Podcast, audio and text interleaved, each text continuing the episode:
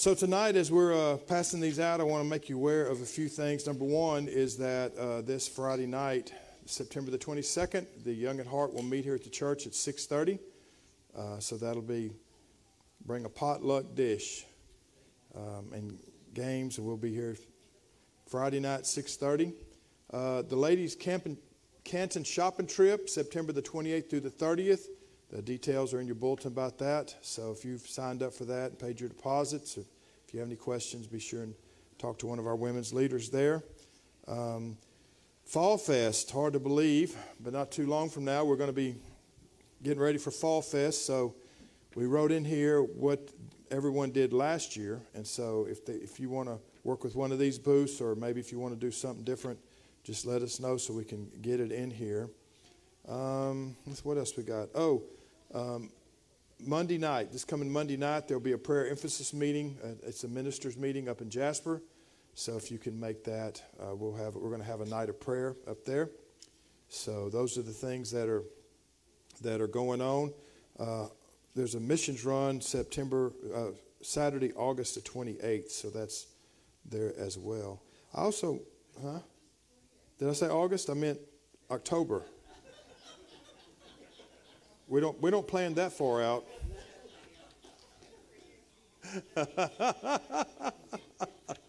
she enjoyed that a little too much. Uh, so, uh, anyway, those things are in your bulletin. Uh, just wanted to remind you about that. Also, wanted to uh, remind you about Sunday school. We'll have our Sunday school promotion Sunday, October the 1st. That'll be before the, you know, after Sunday school and before the service. So um, be sure. And uh, what am I forgetting? Oh, this Sunday night, this Sunday night uh, is our uh, birthday and anniversary celebration. Before that, we're going to come in the, in the sanctuary here. Huh? I did. Um, of course, I did. If you let me have one two weeks in a row, they're not going to be the same. I make up a bunch more stuff. Um, but um, this Sunday night, we'll have we'll come in here, we'll sing a few songs, and then after that, we're going to have a water baptism service. So if you've if you've never been baptized in water, or if you just it's water baptism is the answer of a good conscience before God, and if you would like to be water baptized, then we're going to do that this Sunday night. Um, it'll be you know during the regular service time, and then after the water baptismal service, we'll go to the back and have our birthday and anniversary celebration. I understand the women have the thing, and it's going to be chicken spaghetti, somebody said. Is that right? Regular, regular spaghetti and chicken spaghetti. So, so you get to get two helpings. Probably not. Okay. I don't know that I. In, I, I told y'all last week that I. This is. This is my Bible study. I didn't. Um, this is just something that the Lord has been impressing or working with me with, and I wrote it down and thought you might be interested in going through it too. But it's it's a uh, it's turned out to be quite a challenge to me. But uh, we're going to go through it tonight, and we're going to we'll, we'll, finish it tonight. We started last week. We'll finish this week, and um, it's on two trees. So let's begin with a word of prayer. Ask the Lord to help me make sense out of this. Heavenly Father, thank you, Lord God, for the opportunity to be in your house. Thank you for your love, your mercy, and your grace. And God, we just pray now that you direct us, lead us, and guide us, oh God. Help us, oh God, to understand, Father, the things that you would desire out of this, out of this study, God. And let your Holy Spirit lead us every step of the way. In Jesus' name we pray. Amen. Amen. So does anybody did, did anybody from last week have any questions that they would like to express this week? Or did I do such a great job that all of you are clear? So let's go to Genesis. Let's go to Genesis, the first book in your Bible. And let's go, let's start with Genesis chapter 2. It's on page 2. Amazing. Genesis chapter 2, on page 2 in this Bible. And let's, let's just read about this once again. Genesis 2 8 said, And the Lord planted a garden eastward in Eden, and there he put the man whom he had formed. And out of the ground made the Lord to grow every tree that's pleasant in the sight and good for food, the tree of life also in the midst of the garden, and the tree of the knowledge of good and evil. if we bounce down to verse 16, it says, And the Lord commanded the man, saying, Of every tree of the garden thou mayest eat freely, but of the tree of the knowledge of good and evil thou shalt not eat of it, for in the day that thou eatest thereof thou shalt surely die. And we know that Eve partook of the fruit, and then Adam partook from her, and exactly what the Lord said happened at that particular moment. They died spiritually. Their spirit man died, their flesh man came alive. They surrendered dominion of the earth to the devil, and God drove them out of the garden. And then they began to die physically. It took Adam about 965 years to get it done, but he eventually died. And so that came from eating of the tree of the knowledge of good and evil and not from the tree of life. And so the question that came up in my mind that started this whole thought process for me was do those two options exist today?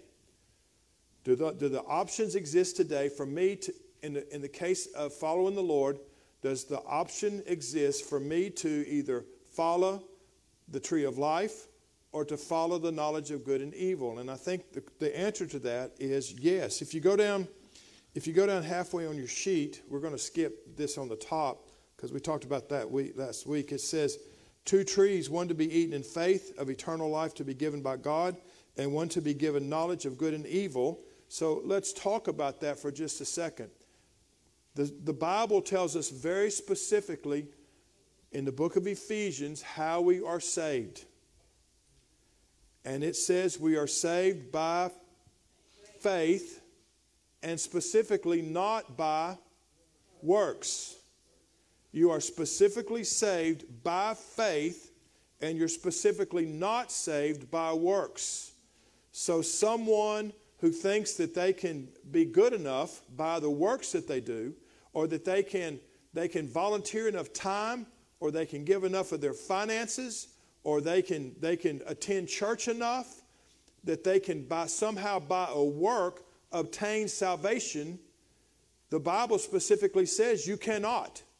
And to think that you can is to partake of the tree of knowledge because you think that if you can get smart enough, good enough, all of those things that somehow you can obtain you can attain a, a, an equality with God. You can attain a, a, place in the kingdom of God. And the Bible says there's only one way to, to God, and it's through the blood of Jesus Christ. By faith are you saved and not by works. You know, the only one name given under heaven whereby we must be saved, and it's the name of Jesus Christ. And so that those trees of knowledge and the tree of faith still exist today. Because if you're going to be saved, you're going to have to do it through faith. I, know that I know, I know whenever you ask the Lord into your heart, most of the time people have a, a feeling they feel the release of sin and they feel the, the change of life. They feel, they feel that the old man dies and the new man comes alive. They experience that. But when you walk out the door, if you let your mind start talking to you, it, it can almost convince you that you didn't. Right? And then you start trying to gauge your growth in Christ by works. If things start falling apart in your life, what's the first thing you say? What have I done wrong? Right? What did I do wrong?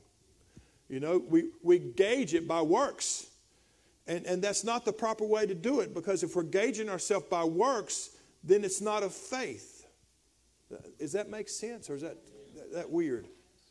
Okay, so uh, faith on your sheet, in its simplest terms, faith is simply believing in God's word and knowing that God will do what He said He could do. If, if God said it, I know it's a good bumper sticker. If God said it, I believe it, that settles it. That's a great bumper sticker. Most people can't do it, but it's a great bumper sticker. That is faith. If God says He's going to do something, then you just know He's going to do it. God doesn't lie, and I keep believing. Right? That's faith.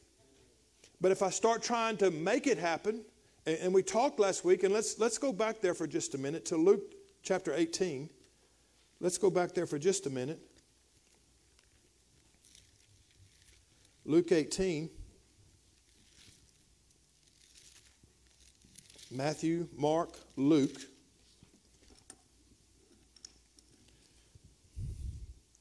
Luke 18 talks about a woman that the Bible calls a, uh, what does he call her? A widow in the city. Luke 18, verse 1 says, He spake a parable unto them to this end that men ought to pray and not to faint, saying, There was in the city a judge which feared not God nor regarded men. And there was a widow in the city, and she came unto him, saying, Avenge me of my adversary. And he would not for a while, but afterwards he said within himself, Though I fear not God nor regard men, yet because this widow troubles me, I will avenge her, lest by her continual coming she wearies me. And the Lord said, Hear what the unjust judge says. And shall not God avenge his own elect, which cried day and night unto him, though he bear long with him? Verse 8 says, I tell you that he will speak, avenge them speedily. Nevertheless, when the Son of Man cometh, shall he find faith on the earth. The demonstration of faith is not a continual work. She didn't demonstrate faith because she continually pounded on his door. She, she demonstrated a work, right? Because she said, I'll pester the snot out of you until you give me what I want. And, she, and it's like a little kid in the, in the grocery store that, that wants a zero bar. Huh, Kathy? And won't leave you alone until you tell him he can have that $2.19 candy bar because you're going to pester me to death. Well, that's not faith, that's works. That's a continual pest trying to get, get it, make it happen your way. Make it happen, make it happen. I'm going to make it happen. I'm going to make it happen. Whereas faith says, I've touched God. I know God heard my prayer. He gave me the assurance that He's going to bring it to pass. And so now I rest in that. You see the difference between faith and works? Works continually beats on the door and says, I want it, I want it, I want it, I want it in the, in the natural. Whereas faith says, God said He's going to give it to me, and I simply follow His will. Because God doesn't lie, and I'm not going to stop believing. Uh, let's, let's go back. We're, we're going to come back here, so keep your finger there. But I want to go to Matthew, one of the new scriptures that I put up there for whoever asked. I want to go to Matthew chapter 6 for just a moment. Let me make sure that's where I'm going. Yeah, Matthew 6. Matthew chapter 6, Sermon on the Mount. Matthew, first book of the New Testament, chapter 6, Sermon of the Mount, chapters 5, 6, and 7. As we go through chapter 6, we come to uh, verse. Um, verse 7. He says, When you pray, use not vain repetitions as the heathen do for what? They think they'll be heard for their much speaking. They think that somehow they can tell God, avenge me of my enemy, avenge me, avenge me, avenge me, avenge me, avenge me, avenge me, avenge me, avenge me, avenge me, and he'll just avenge them because he gets tired of hearing them. They think they'll be heard for their much speaking. You know, I, I firmly believe that whenever someone comes to the front, we should pray for them until we feel like God's touched them. We should pray for them until we feel the release of the Spirit. We should, we should continually labor in prayer together. But if God simply wants us to say, Father, in the name of Jesus, heal them, and that's it, then to continue after that. Are you, are you with me? There's nothing wrong with, with getting down here and interceding and really going after it with the Lord. And there's, there's nothing wrong with that, and it's certainly good, and I certainly love it and it's to be done. But there may be a time in your life whenever you simply say, Father, in the name of Jesus, heal them. And if you continue, and you know that God's, you know that that's all God wants you to say.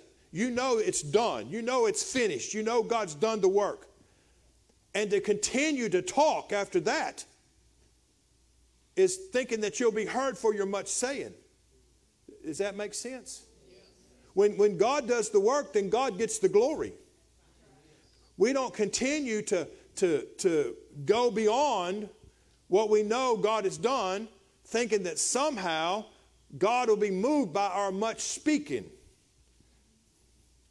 That God will suddenly, you know, I've heard people say this, oh, they, man, you ought to hear them pray. Wow. I, I don't even want to pray after they get through. They pray such beautiful, eloquent prayers. And that's, that's great. And, I, and I'm, not, I'm not faulting that. I think that's great. That's wonderful. But if in your mind you think that because you can pray like that, somehow it makes you better, makes your prayers more effective because you know how to put together the these and the thous and make it all sound right. You know, if you think somehow that makes you more effective in your prayer, then you've lost the essence of prayer. Prayer by faith is what moves the hand of God, not whether or not I can put together a nice few sentences. Does that make sense? He's looking on my heart. He wants to know what's in here, not what I can generate up here. And as long as it's from my heart, if it's if it's five words or 500 words, and if sometimes they don't even, you know, I was praying this morning. I was I was in here praying this morning, and I'd been praying for a while, and and all of a sudden I realized that I had just I had just gone through a. I said, Lord, if if, if you answer everything I've asked you about this morning, man, we'll, we'll, have, we'll have the whole world saved. I wasn't praying just to pray. I was just praying as the Holy Spirit gave utterance, and the Holy Spirit was directing me all, all kind of places. And I, and, I, and I knew it was in the Lord, and I, I knew I was in faith, and, and it was a lot of words. Yeah, it was a lot of words, but they were all spoken in faith, and they were spoken at the leadership of the Holy Spirit, and they were not in vain. But if I was just trying to fill 30 minutes and I was just saying, Oh, praise you, God, amen. Hallelujah, hallelujah. How much longer we got here? You know, those are just words spoken in vain. They're just and those words don't get heard. Let, let's, let's go back to Luke. God, God's, uh, He put this the Bible together so well. He needs to be commended for the good job He did on that.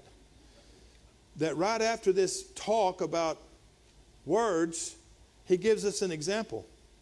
Verse 9, Luke 18, verse 9 is where I'm at. Is everybody there? Is that where you're at?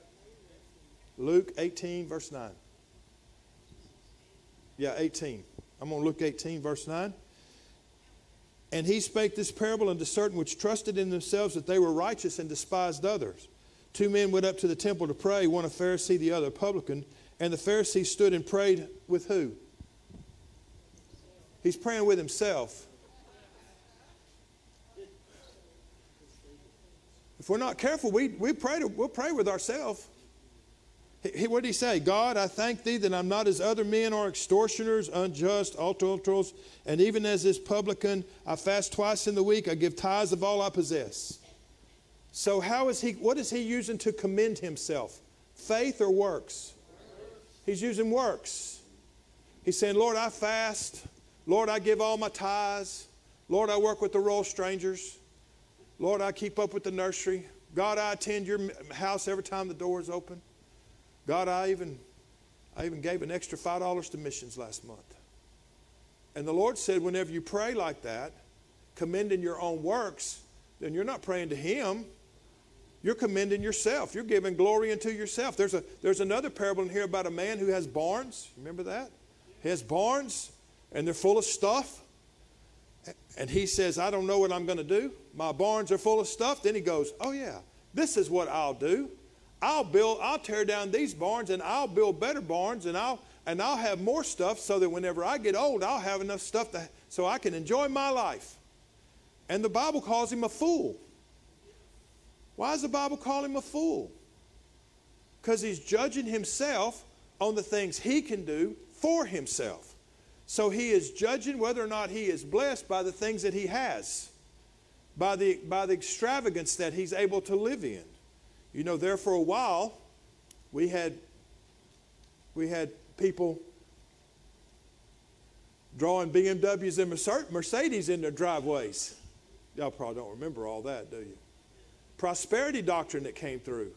Oh, God wants everybody to live in a nice house and drive a nice car. And literally, people were putting blocks in their, drawing squares in their driveway and every morning go out and saying, God, I thank you for this Mercedes that's going to sit right here. Judging their spirituality on their prosperity. And that doesn't give God glory. That's a work. That's not faith. And to follow after the works of the flesh, if you follow the works of the flesh, the Bible says you'll die.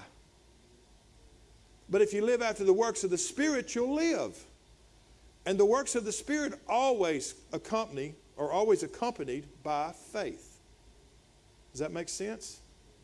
So, Let's look at Hebrews. You're in, you're in Luke. Go back to the back a few more pages, and we're going to just do a real quick study here on faith. So, if I'm telling you that you need to pray in faith, believe in faith, what is faith? It's just believing what God has said, that He'll do it. If He says He'll do it, then you know He's going to do it. And you just stay with that, thanking God, right? Thanking Him for the answer, because by faith, it's done. By faith, it's done. You know, there was a, there was a man one time, his name was Paul Yonggi Cho. He was a pastor in South Korea. He had started a house church, had about six people in it. And it, it started growing, and it got to 10, and it got to 15.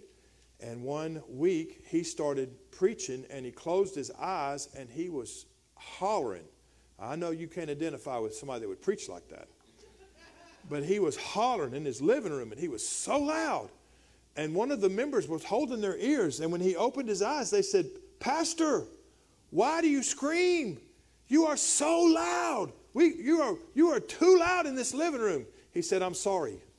God gave me a vision of a thousand, and every time I close my eyes, that's what I see. As far as he was concerned, he was trying to project his voice to preach to a thousand, even though right now they were only 12. I like what Brother Wayne used to say about this church when he pastored here. And somebody said, So how many are you running now, Brother Wayne? Or how many, how many you got, Brother Wayne? He said, Well, we got a thousand, but I only got about 200 of them corralled up right now. He's speaking by faith. God showed me He wants this church to run a thousand, and right now I've just got 200 of them corralled up, but we're headed toward a thousand. You know, works would make you think that you needed to do something in order to try to draw that, those people in. But faith says God will draw them in. Jesus said, if I be lifted up, I'll draw them in. And so faith believes what God has said. Works tries to make it happen through, the, through a human means. So Hebrews 11 1 says, faith is the substance of things hoped for, the evidence of things not seen. And as you well know, when you look in the Bible, faith shows up in two places it shows up as a gift of the Spirit, and it shows up as a fruit of the Spirit. So faith is in both places. And faith as a fruit is found in this particular verse as the substance of things hoped for. We, we talked about this last week, but we'll talk about it again tonight. If you just turn about two pages over, you'll come to the book of James. About two pages you'll be in the book of James. Are you there? James chapter 2. We're talking about faith is the substance of things hoped for. And in James chapter 2, verse 14, we find these words What does it profit, brethren, though a man says he has faith and has not works, can faith save him? If a brother or sister be naked and destitute of daily food, and one of you say to them, Depart in peace and be warmed and be filled, notwithstanding you give them not the things that are needful for the body, what does it profit? Even so, faith, if it has not works, is dead, being alone. So, how do you show your faith to someone who is in need and you have the ability to meet that need? How do you demonstrate faith in that particular case? you meet their need. Because it's the substance of things hoped for. The substance, of, it's God, it's, it's the demonstration of God's faithfulness. I know that if I meet your need, God will supply my need. You know, most of you, if you have a job, every two weeks, every week, every month, they put something in your hand. Because most of us work for money. Anybody here not work for money? Well, you work for his money. we work for money. And so we put in a week or two weeks worth of labor, worth of works, because what do we know is going to happen every other Friday? They're going to put a check in my hand. So, in a sense, I'm dependent upon the faithfulness of that company to meet my need and I expend things during the week because I'm dependent on the faithfulness of that company to once again put more money in my hand so that I can expend it on needs the next week. And that's the same thing in a spiritual sense that we believe with God. We believe in God's faithfulness. He said, he said that uh, He'll supply all of our needs according to His riches in glory by Christ Jesus. And He said that I can learn, and no matter what state I'm in, and Texas is still a state, I can believe in whatever state I'm in to, to be content. And so, what, they, what God tells me is that if I see someone that's in, that's in a bind, that's a Christian, and they're having a difficult time making their light bill, because this month the light bill was $145 and they had to expend money on medicines and other things, and they came up a little bit short, and I find out about it, and I just happen to have $200 bills in my billfold that are just sitting there gathering dust, and I find out about it, I should be able to go over them and say, hey, now I have to be sure they're going to spend the money on their light bill. You got me? But if it's a Christian brother and I can trust them, and I go up to them and I say, Here, use this to pay your light bill. I want you to. Then, then that's a work that's of faith. Because I'm believing that just like God put those $200 bills in my pocket last week, then when next time it comes around, He's going to do it again. And I'm also believing that if I come up short, He'll supply my needs somehow or another. And that's belief in God's faithfulness. God is faithful to do exceeding abundantly above what I can ask or think if I let the power of faith work within me.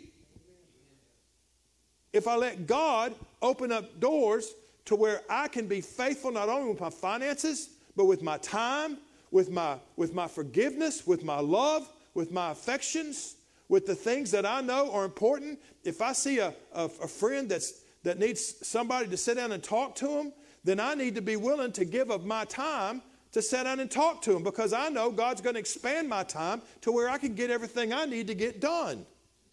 Because God's faithful. You say, well, can He do that? I don't know. Maybe we should ask Joshua. Joshua says, I need an extra, tw- I need an extra 24 hours, God, to win this battle. And the Lord says, That's fine. I'll just stop the sun and the moon. I'll give you your time. So if he can do that for Joshua, then surely he can help me gain five minutes that I might spend talking to somebody. God is faithful. And by believing in his faithfulness, then I'm willing to do works of faith to demonstrate my faith in him. Does that make sense? So the second one is substance of things hoped for. The second one is the evidence of things not seen. And that speaks of God's faith, the evidence or of the gift of faith, the evidence of things not seen. So if we go back to James chapter 2, we find the second example of faith. The first one is the fruit of faith. The second one is the gift of faith. We find in verse um, 21 it says, Was not Abraham our father justified by works when he had offered Isaac his son upon the altar? See thou how faith wrought with his works, and by works was faith made perfect. And the scripture which was fulfilled that says, Abraham believed God, and it was imputed unto him for righteousness, and he was called the friend of God. How much did Abraham believe God in regard to Isaac? Completely. How completely? Go back to Hebrews 11. Turn back a couple of pages. Back to Hebrews 11. And let's see how much Abraham trusted God, had faith in God for the miraculous gift of faith. Let's, let's look at it, if I can find it. 17. Hebrews 11, 17. This is talking about how much God, Abraham trusted God, that God would, would be, would, would, how much faith he put in God in regards to the sacrifice of Isaac. By faith, Abraham, are you with me? I want you to see this. You with me? 17. By faith, Abraham, when he was tried, offered up Isaac, and he that received the promises offered up his only begotten son, of whom it was said that in Isaac shall thy seed be called. That's the promise. That's the promise. So Abraham believed the promise, and he demonstrated his belief in that promise by being willing to sacrifice Isaac. So the promise is I, the seed's going to be called in Isaac. But then he said to sacrifice Isaac, and this is what Abraham believed, accounting that God was able to raise up Isaac from the dead, from whence he also received him in a figure. So Abraham believed that if he killed that boy and if he burned him as a sacrifice, because God promised him that through that seed was going to come his, his, his generation, God, he believed that God could put those ashes back together and stand that boy back up.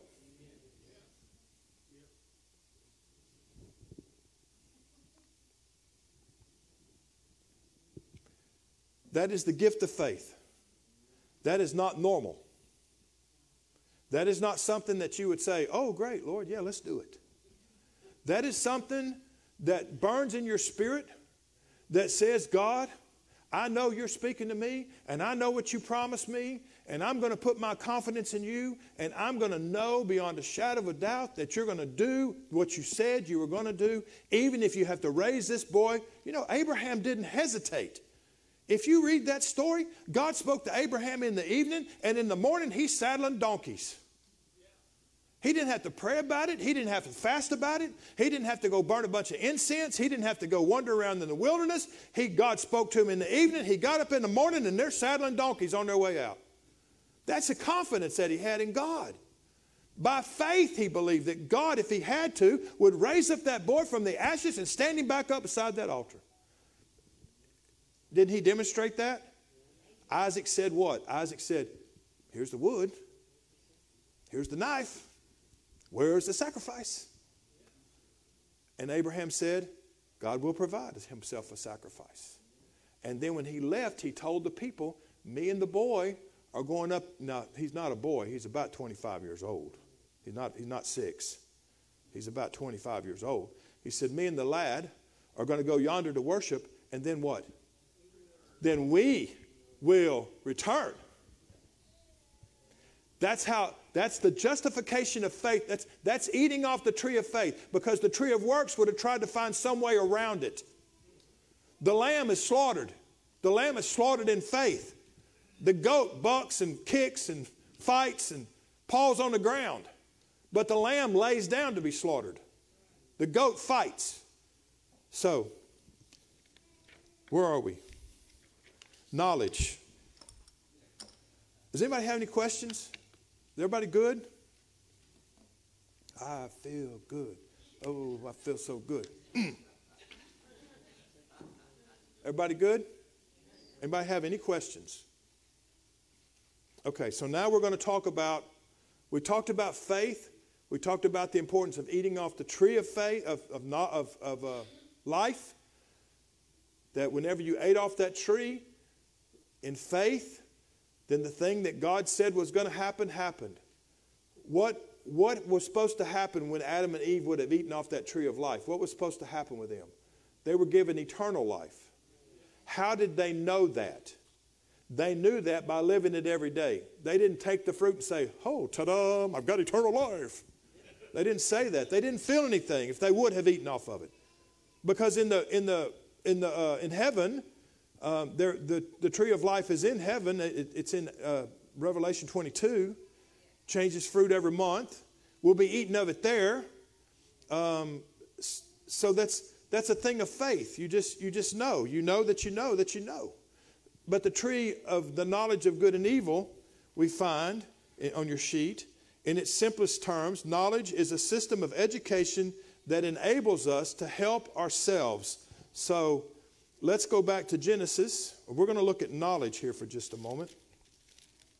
Since y'all are so good on faith, we're going to bounce over here to knowledge. So, the, the knowledge, the tree of the knowledge of good and evil.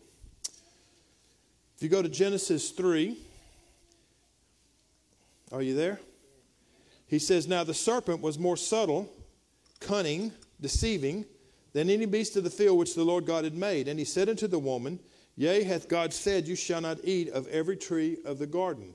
And the woman said unto the serpent, We may eat of the fruit of the trees of the garden, but the fruit of the tree which is in the midst of the garden, God said, You shall not eat it neither shall you touch it, lest ye die.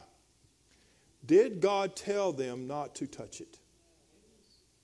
Did God tell them not to touch it? He told them not to eat of it. He didn't say don't touch it. He said don't eat of it. And this is one of the tricks that the devil uses against us to try to push us into eating of the tree of knowledge. Because he'll put us in a position to where we make God sound more cruel than what than, than God is. God's not cruel, but we make him sound cruel. We make him sound unreasonable. And once we do that, then our physical mind starts to say, well, that, that's not reasonable. Why would God want me not to do that? Let's read on, you'll, and you'll see it. Uh, then the serpent said to the woman, You shall not surely die, for God knows in the day that you eat thereof that your eyes shall be opened, and you shall be as gods, knowing good and evil. And when the woman saw, number one, that the tree was good for food, number two, that it was pleasant to the eyes, and number three, a tree desired to make one wise, she took the fruit thereof and did eat and gave it to her husband with her, and he did eat. So there was three things that, that she re- reasoned in her mind that was necessary. One of them was that the tree was good for food, the lust of the flesh. The devil told Jesus on his temptation, turn these stones into bread whenever he hadn't eaten for 40 days. The lust of the flesh. The second thing is, it was pleasant to the eyes. Lust of the eyes. And the third thing was, a tree des- desired to make one wise like a God. Isn't that what the devil told her? Do you remember why the devil got kicked out of heaven? He wanted to be God. He wanted to be God. And it got him kicked out of heaven. So he convinced Eve that God is just a he's just a cruel God and he don't want you to know what he knows. And it started because she went too far and made God sound cruel. And when she did that, the devil took on that and he said, "See there?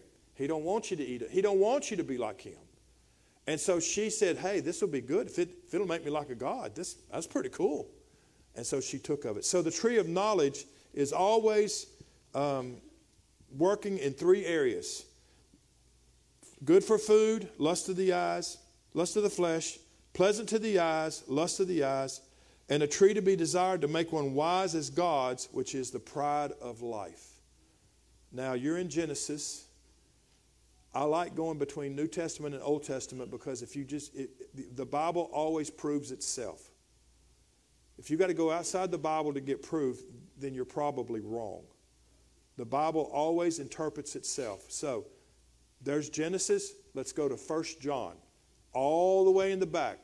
If you're not sure where it's at, go to Revelation. That's your last book, and come back Jude, 3 John, 2 John, 1 John.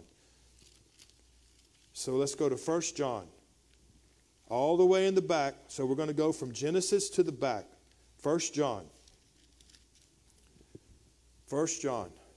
This book was written about 98 AD by John the Apostle. And he wrote in this book, he wrote um, in verse uh, 15, chapter 2, verse 15. 1 John chapter 2, verse 15. Love not the world, neither the things that are in the world. If any man love the world, the love of the Father is not in him. How do I know if I love the world? For all that is in the world, the lust of the flesh, the lust of the eyes, and the pride of life is not of the Father, but is of the world. And the world pass away, and the lust thereof. But he that doeth the will of God abideth forever. Same three things that we found in Eve in Genesis lust of the eyes, lust of the flesh, the pride of life is still evident about 4,000 years later when John's writing his gospel. And those things invoke us to begin to use works to try to obtain the righteousness of God instead of faith. Are you still with me? Did I lose anybody? I, I realize this is kind of deep. I know that. So y'all are y'all are pretty smart if I'm impressed. So let's go to let's let's go some other place, one more place, and I want to show you what happens whenever you begin to work the works of God by using the works of men. So let's go to Ezekiel. That's Old Testament book. If you turn to the middle, that's probably going to be Psalms. Then you got Proverbs, Ecclesiastes, Song of Solomon. Then you got Isaiah, Jeremiah, Lamentations, and Ezekiel. Ezekiel 16. Ezekiel 16. If I was to ask you right now, before we read this scripture, if I were to ask you, what was the sin of Sodom and Gomorrah? 99.9% of the people in this room and in the community would say the sin of Sodom and Gomorrah was homosexuality. That was the sin of Sodom and Gomorrah. That's why God destroyed them, because they're a bunch of sodomites. We even has the word sodomite to demonstrate what they were what they were known for. So that's what we would say is that they were destroyed because of homosexuality. So let's read Ezekiel 16 49. Behold, this was the iniquity of thy sister Sodom. This was the sin, the iniquity of thy sister Sodom. What is it? Pride, fullness of bread, abundance of idleness. Neither did she strengthen the hand of the poor and needy, and they were haughty and committed abomination before them. Therefore I took them away as I saw good. So the sin of Sodom culminated in homosexuality, the abomination. That was the stem that you saw above the ground. That's what you saw. But the roots of that stem was not homosexuality, it was pride. Number one, pride. They had no fear of God. So therefore, they did whatever their hearts desired. They had no fear of God. Number two, they were fullness of bread. They had no need for God. Number three, they had abundance of idleness. They had no desire to work for the Lord. And number four was they had neglected the poor and the needy. They had no love for mankind. And because those four things, those four works of the flesh, were within their culture, it created all the other things that they're known for. The Bible says in Romans that when they, they knew God, they glorified him not as God, but they rejected him. They rejected faith and they accepted works. And because they accepted those works, the Bible says God gave them over to a reprobate mind to do those things that are not convenient. And all the things that all the things that came out of Pandora's box, if you would, all began to come out because they rejected faith in God and they embraced works. And those works eventually made them proud, which, which and, and all the other things that went along with that because of the works that they did and the rejection of the faith in God. Y'all still with me? Y'all had enough? Anybody ready to cry calf rope? Had enough? Oh, Brother Scott, this you're driving, you may give, give me a headache. I'm confused. What are you talking about? I'm talking about having faith in God and not having faith in works. Let, let's go one other place. Let's go back in the back of your Bible to Revelation. Isn't this fun? I love this. This is, I love this. This is how I spend my day. Some days, not every day. Let's look, let's look at the seven churches of Asia. So, chapter one is John seeing the risen Christ. And at the end of the chapter, God talks about the seven stars being the seven pastors of the churches of Asia. And in those seven churches, he gives us a process of a church moving from the Ephesus to Laodicea. So let's look at the process that God gives us. He comes to the first one, it's the church of Ephesus. If you go to chapter 2, the first church is the church of Ephesus. If you read in there, you'll find out that in verse um, 4, he says, I have somewhat against you because you've lost your first love. So the first love causes us to always work on faith because we want to please God. But when you lose that first love, then you can let small foxes enter in. What was the small fox that entered in to the church at Ephesus? It's found in verse 6. But this thou hast, that they hate the deeds of the Nicolaitans, which I also hate. So they hated them, but they still knew about the deeds of the Nicolaitans. Now, when you get to the deeds of the Nicolaitans, they had two major premises. Number one is they were idolatrous, and number two, they believed in fornication within the church. So if I wanted to have somebody else's wife, as long as it was within the church, because we're all brothers and sisters in Christ, amen? That's the deeds of the Nicolaitans. And the church at Ephesus hated them, but they were still there. Those deeds of the Nicolaitans, if you go down to Pergamos, which is in verse, um, where's that? 12.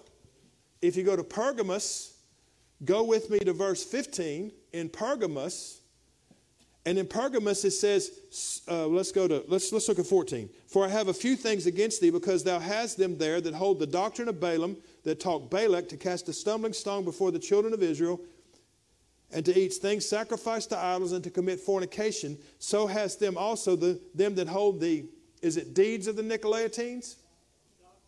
Oh, it's become doctrine now. We've let the deeds slip a generation, and now the deeds of the pr- previous generation have now become doctrine in our church. And there are things that you would say, oh, you got to be kidding me. But because of the works that we've been doing, and because God seemingly is still blessing us, then we start to believe it's okay. I can still feel the Lord. I'm doing things that I did before I got saved, but when I come to church, I still feel the Lord. So it must be okay because I still feel Jesus. Yeah, I didn't get an amen for that. I thought I'd get at least one amen. So the deeds became a doctrine. In Pergamos, and then what happened in Thyatira? Whenever you got that as a doctrine, what happens then? Well, when you get to Thyatira, which is the next church, and go to verse 20, he says, I have a few things against you because you suffered that woman Jezebel, which calls herself a prophetess, to teach and to do my servants to commit fornication and to eat things sacrificed to idols. Now, not only have they adopted the doctrine of the Nicolaitans, they've taken them a step further. Now they've got a woman up there teaching it from the pulpit. What happens next? Once you got that going on and your work, doing you're doing works. You're doing works. Everything's still, you know, they're still they're still church, they're still called a church, right? They're still they're still doing the works the, of the church. They're still being a part of the church. You know, the church is still meeting every week. We're still we're still singing. Michael's still pounding on that old Martin up there. We're still we're still worshiping with him. We got things still going on. But we're so far away from God, it's not even funny because now we've embraced we've embraced things that are totally involved in works. Totally become consumed with works. No more faith. All works. And what happens? Well, as a matter of fact, if you look at if you look at Thyatira, verse 19, I know thy works, charity, service, faith, patience, and works, and the last works to be more than the first works.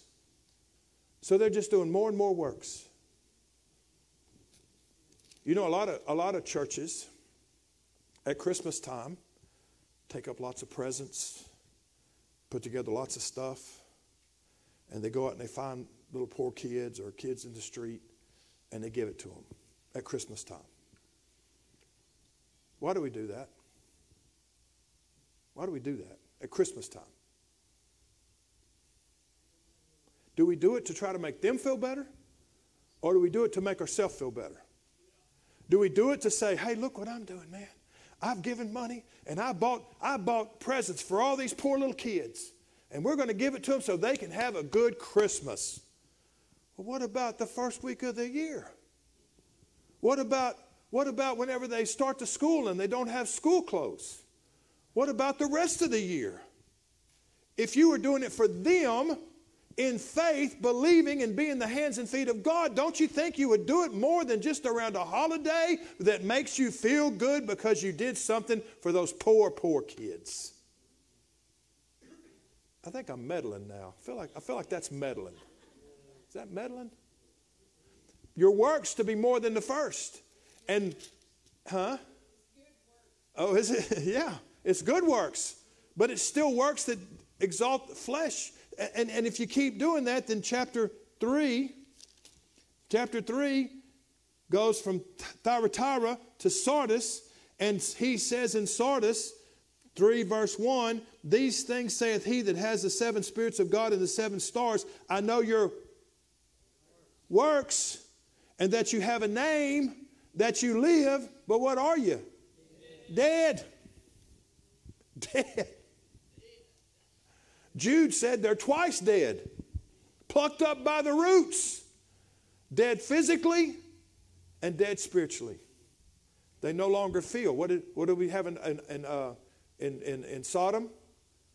They cared not for the poor and needy. They didn't feel anything. They have no desire to work for God. They don't feel the love of God anymore. But, buddy, they're out there passing out those gifts at Christmas.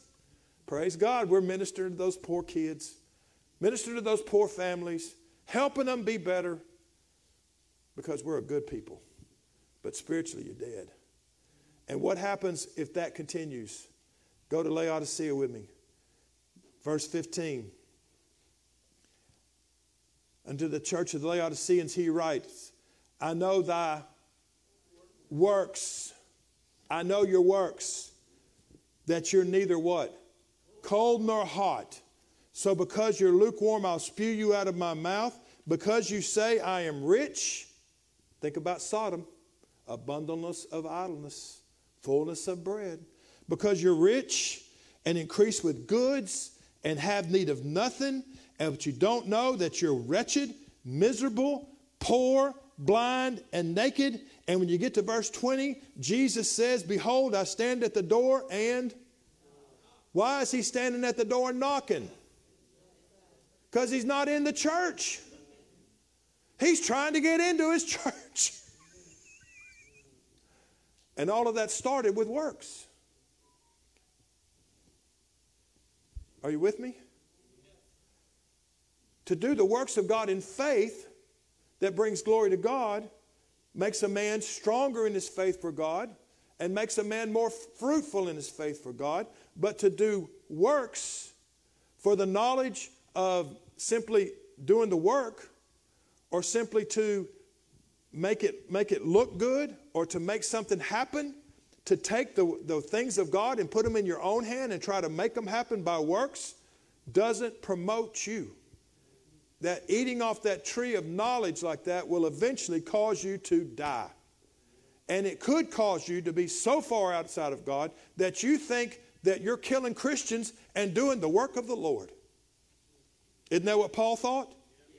He's out there stoning Stephen thinking he's doing the work of God. He's on his way to Damascus to kill them all.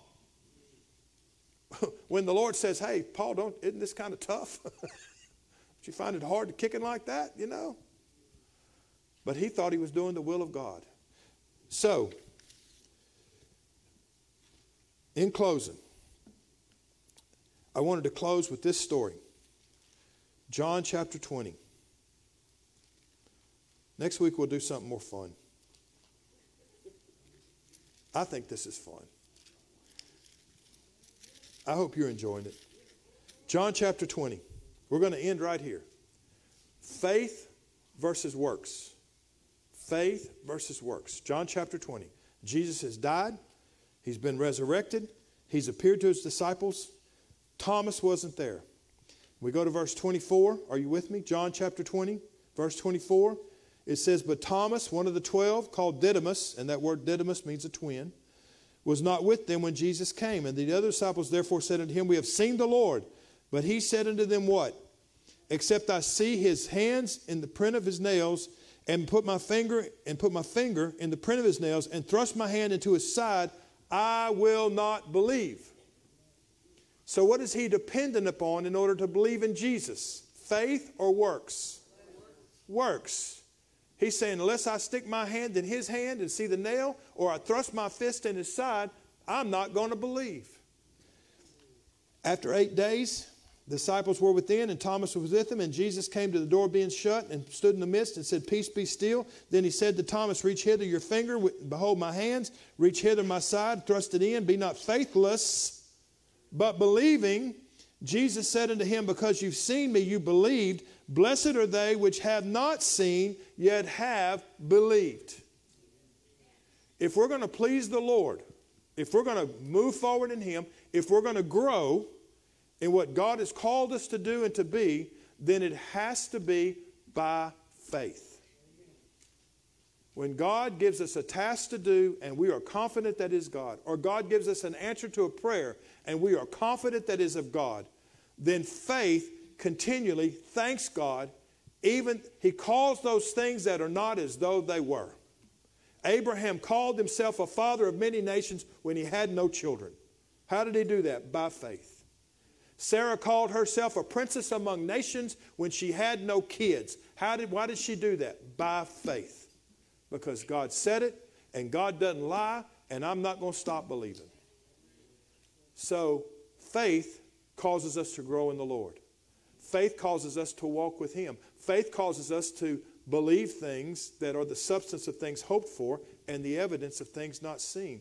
Faith causes us to see a church that's full when the church is not full. Faith causes us to see ourselves as healed whenever the disease still exists. Faith causes us to see our situation changed whenever the situation's not changed. God causes us through faith to see marriages put back together when it looks like they're coming apart. God causes us to see money being supplied instead of bankruptcy when bankruptcy looks imminent. Faith helps us to understand that God heals our body when the doctor tells us it's hopeless. Faith is the thing that causes us to walk with God when everything else looks like it's falling apart. Our faith in God keeps us moving forward, and whenever we stand before God, it'll be our faith that we have accomplished through our works by that faith that stand the test of our rewards in heaven. Because things you do outside of faith are going to burn like wood, hay, and stubble. Anybody have any questions or comments? Huh? Oh no. You know, when I do a Bible study like this, I always think about Brother Earl. Finished a Bible study about like this one one time, and except I did it in one session, one session instead of two. And at the end of it, I asked Brother Earl, I said, I said, what'd you think about that? He said, How long did you study on that? I said, About six hours. He said, And you want me to get it in 45 minutes? well, that's true. I guess that's true. so, keep your sheet, think about it, but faith and works. Questions, comments?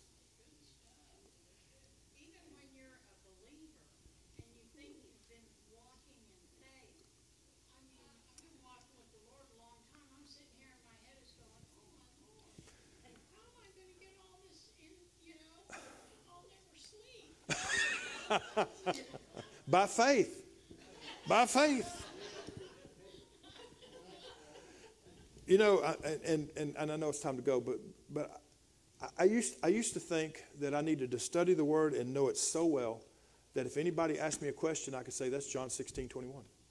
Or if anybody asked me a question, I'd say, oh, that's, that's Psalms 56, 7. And, and I still want to know it that well.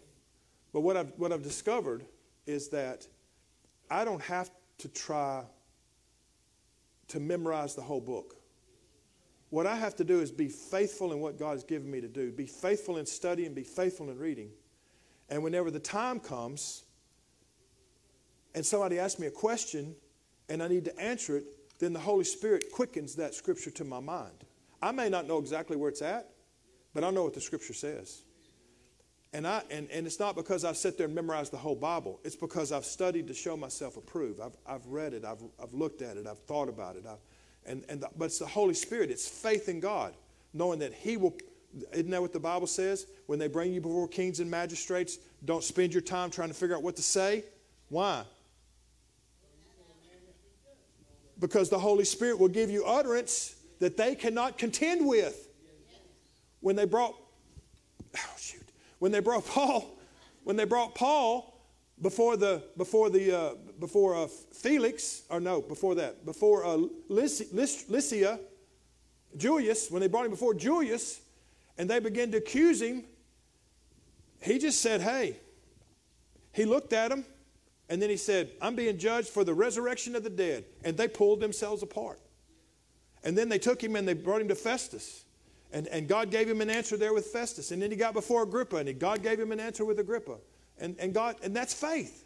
That's faith knowing that I don't have to, I don't have to get a lawyer, and, and, and it's not bad to get a lawyer, but I don't, have to, I, don't have my, I don't have to have my defense planned like a Philadelphia lawyer in order for God to be able to do something.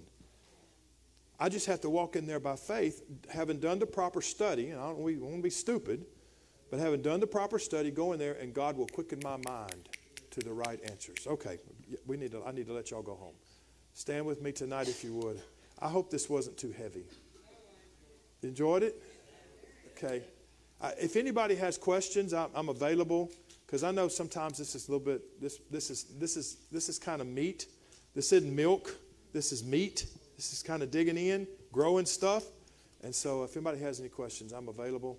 And if I can't answer it, we'll, we'll turn it over to Kathy and she'll take care of it for us. Because she loves these kind of studies. This is her favorite. I'm, I'm just joking. I'm just playing, I'm being sarcastic. Heavenly Father, thank you, Almighty God. Lord, for the opportunity, Lord, to study your word. Thank you, Lord God, for your direction. And now, Lord God, we pray thy kingdom come, thy will be done, Lord God. Father, may you guide us in faith, believing, Lord God. May you guide us in faith, O God, to study your word. May you guide us in faith, O God, to be faithful. And may you guide us, O oh God, to grow in you through faith in Jesus Christ alone. We thank you for this opportunity, Lord God, and we thank you for your word that you've given it to us. May we make it a lamp unto our feet and a light unto our path. In Jesus' name we pray. Amen. God bless you. Have a good week. Huh?